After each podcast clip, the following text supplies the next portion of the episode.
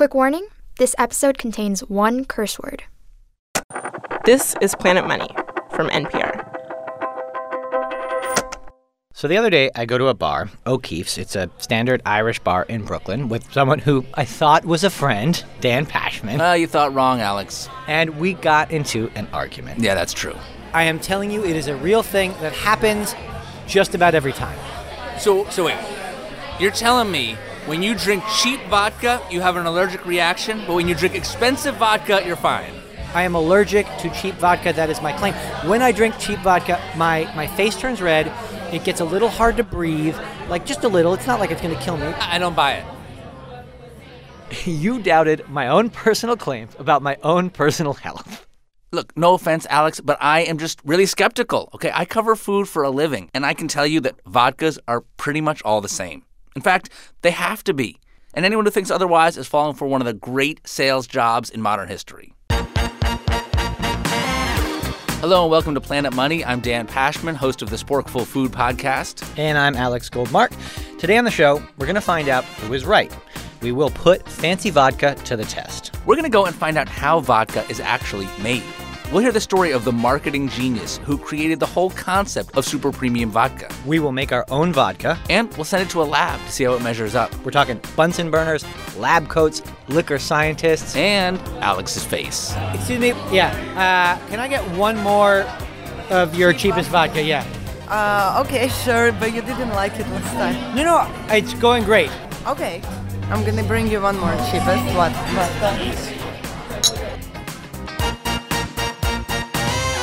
By the way, this episode originally published in 2018. Hey, it's Greg Rosalsky here. I write the Planet Money newsletter. We keep you up to date with stories behind Fed decisions, the housing market, and Big Scooter. Subscribe at npr.org slash planetmoneynewsletter. Just the right amount of economics sent weekly. Here it is, Alex. That's an authentic paper sound effect, which means I'm about to read a law to you. Bring it on.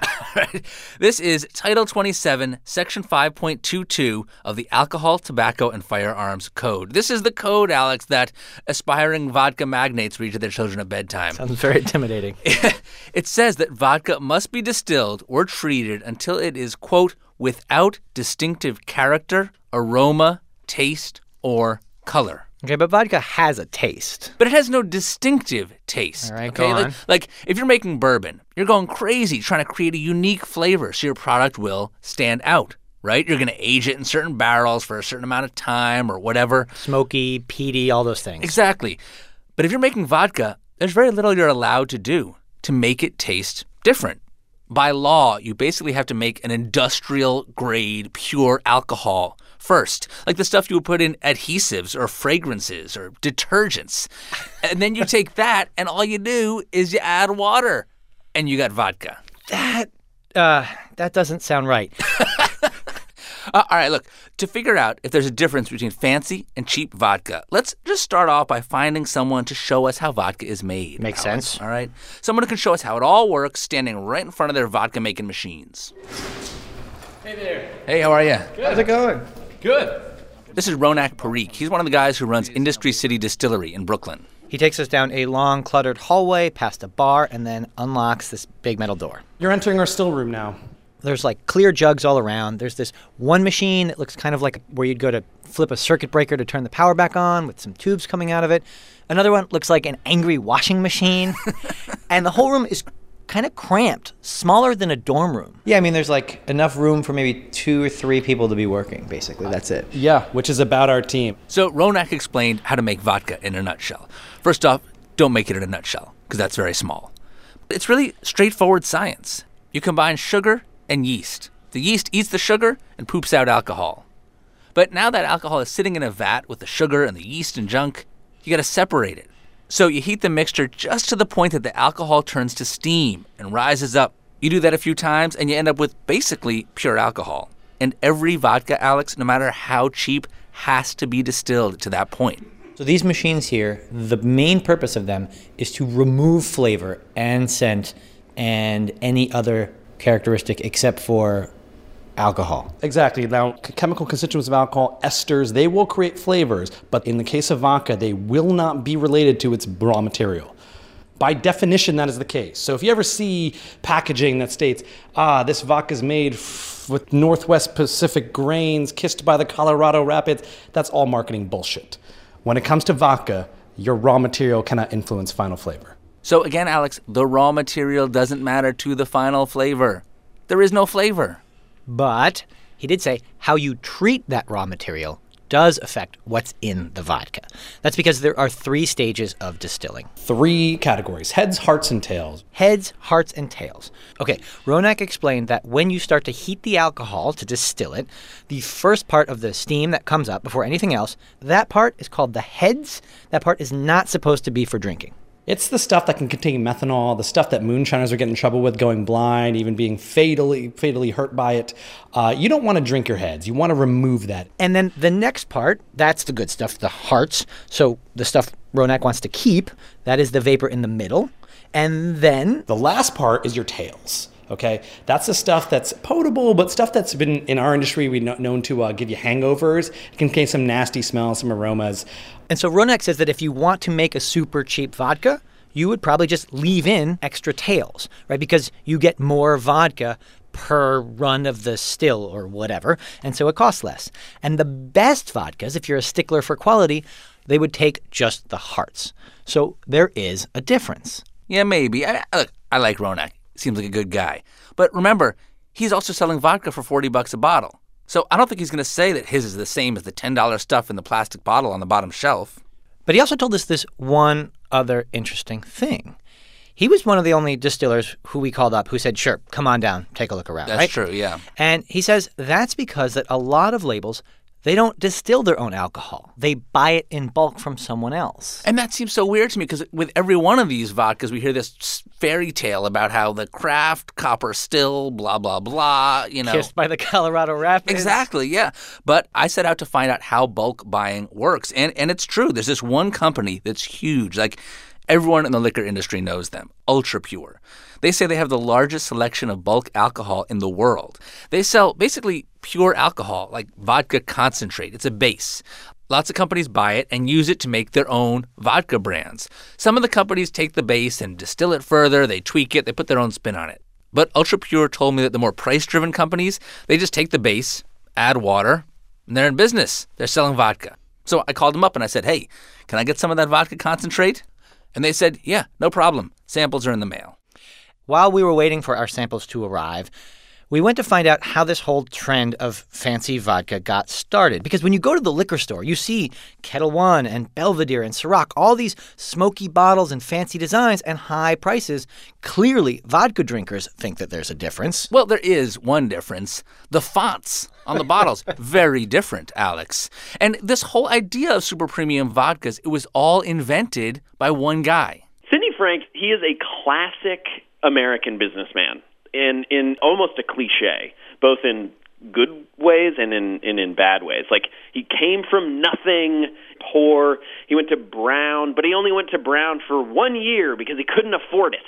This is Matthew Latkiewicz. I'm a drink writer and the author of You Suck at Drinking. So, how many drinks do you have a day on average? Oh, well, I'm trying to cut back. when I was at the height of my drink writing powers, uh, oh gosh, five to eight. We are such amateurs.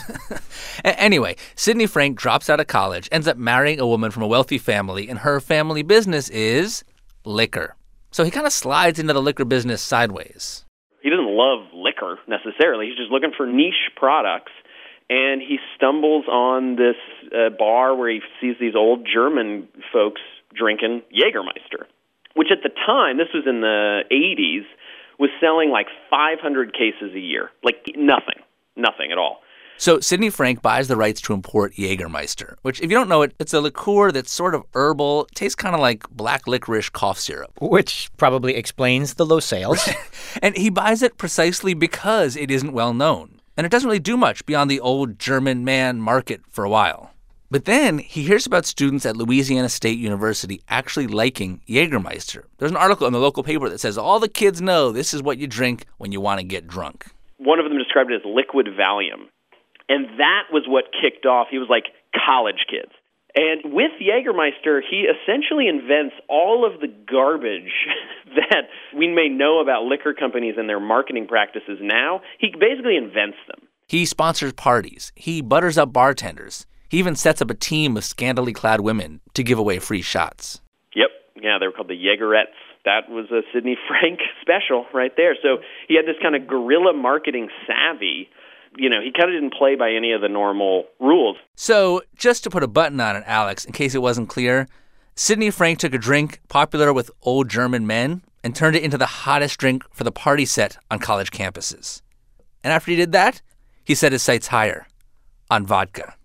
And at the time, the fanciest vodka around was Absolut Vodka. It had a great marketing campaign, but by today's standards, it wasn't really an expensive bottle of vodka. And that's what Sidney Frank knows is his competition. But the thing he focuses on is not the taste of Absolut, of course, it is the price. He essentially, out of thin air, goes, I want to make a vodka. So Absolut's charging 15, I'll charge 30. He didn't even have a product at this point. But he already knows he's going to charge double. And in order to do that, he needs a product that screams luxury. It's got to be the best. Everything, everything that is the best comes from France. So he goes to France and he looks around for distillers. He says, Can you make vodka? He finds somebody who says, Yes, of course I can make vodka. And so he goes around to bars with his French vodka, making it seem special. He made a big deal that it was made of French wheat, all kinds of things designed to make Grey Goose seem different from other vodkas. He would give them the bottle in these a wooden box with straw inside and nicely packaged. It'd be this large, clear bottle with the frosted glass that, when you put it up on the back bar, would catch whatever light was there and it would kind of glow. It's not that he didn't care about taste at all, it's just that he didn't start there. He did submit it to the BTI, which is the Beverage Tasting Institute, and it was awarded the best tasting vodka in the world in whatever 90 early 90s thing. And he used that in his marketing a lot. We reached out to Grey Goose for comment on this story, and they didn't get back to us in time to include in this episode. Sidney Frank's whole plan worked.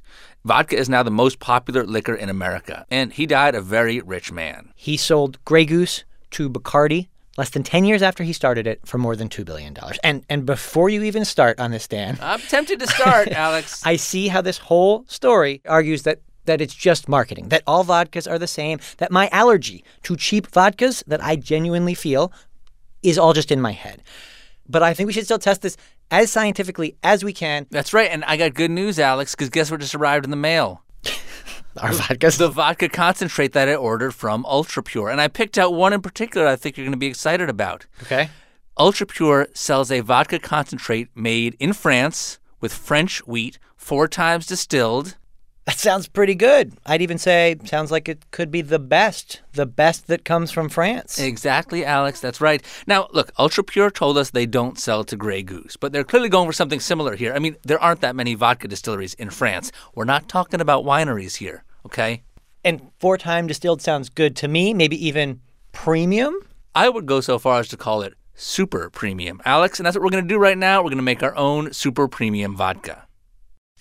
I don't know. This looks like a uh, like a travel shampoo bottle sized bottle uh, with very clear liquid in it, and they're wrapped in bubble wrap and taped. That's what we're taking off now. Mm-hmm. Uh, the labels look kind of homemade though, Dan. Yes, they look like they were printed on somebody's inkjet printer. Uh, yeah, but not even with like the right alignment. They're cut off. Yeah. Sorry. We've got this very handy, fancy, highly scientific graduated cylinder that Planet Money owns. Going back to our story on class action lawsuits. Now, he- here comes the part of this entire story that I have most been dreading What? math. Grey Goose and most vodkas are 80 proof, which means 40% alcohol. But these bottles are not some even easy to work with number. They're 192 proof. So we got to bring those down to 80 proof by adding water. Okay. It's 192 proof. 40%. So if we have to make This is hard because we have our intern here, Aviva, Happy to be here. and she's got a calculator. this is not 100%. Kenny's the math major. Listen. So, Kenny, we, we heard you're a math major. Mm, oh god. okay, a we math need question for you. 83.3 milliliters. Okay, and what are you cutting it with again? water. Water. That purified water we got from the drugstore. This isn't how you make vodka, is it?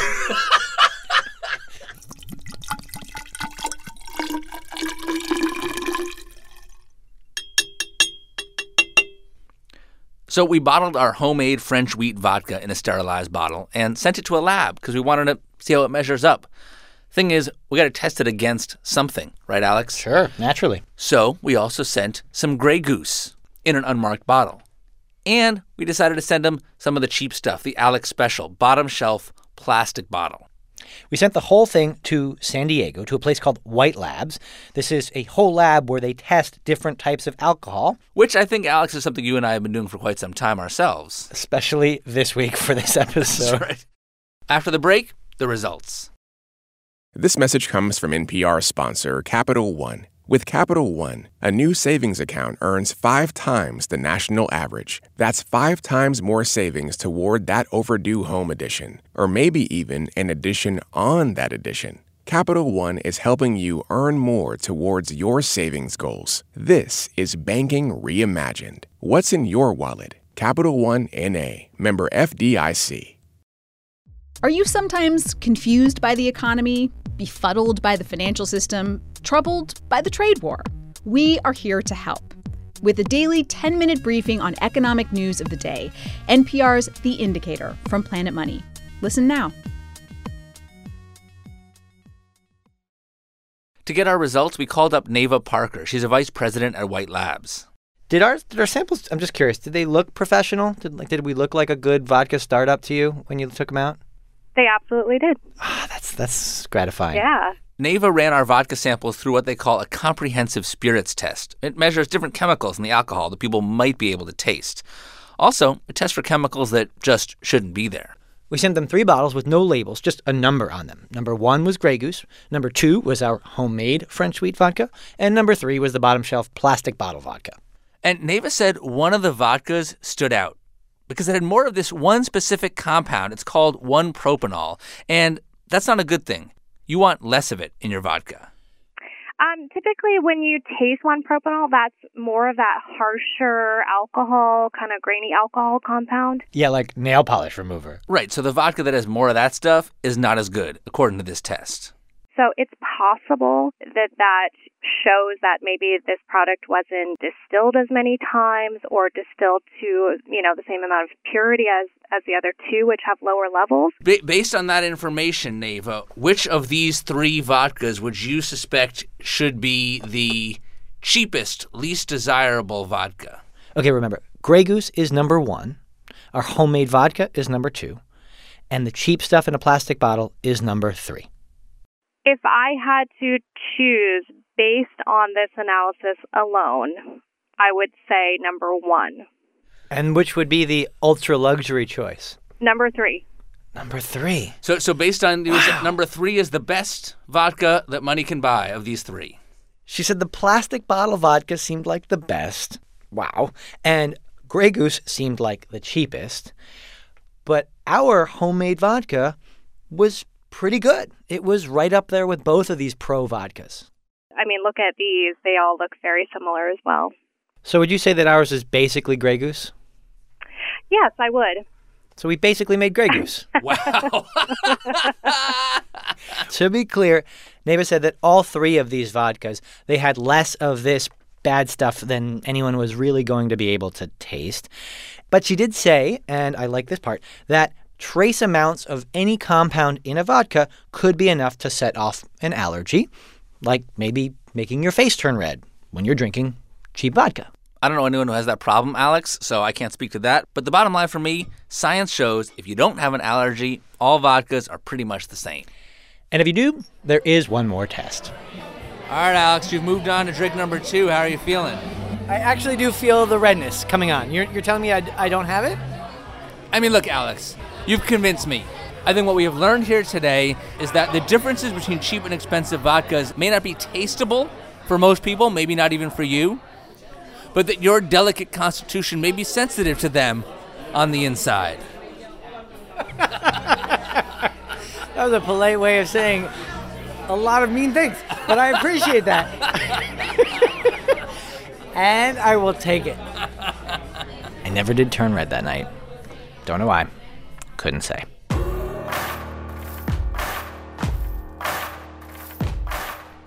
We'd love to hear what you thought about this episode. Drop us a line, planetmoney at npr.org, and follow us on Facebook, Twitter, and Instagram at Planet Money. Today's show was originally produced by Sally Helm and Sindhu Gnanasambandan. Bryant Urstadt edits Planet Money, and James Sneed produced this rerun. If you are looking for a new podcast, may I recommend The Sporkful, Dan's podcast. You sure can, Alex. I'll accept that recommendation. So, Sporkful is available wherever you get Planet Money. I'm Alex Goldmark. I'm Dan Pashman. Thanks for listening. This is NPR. Something that I can't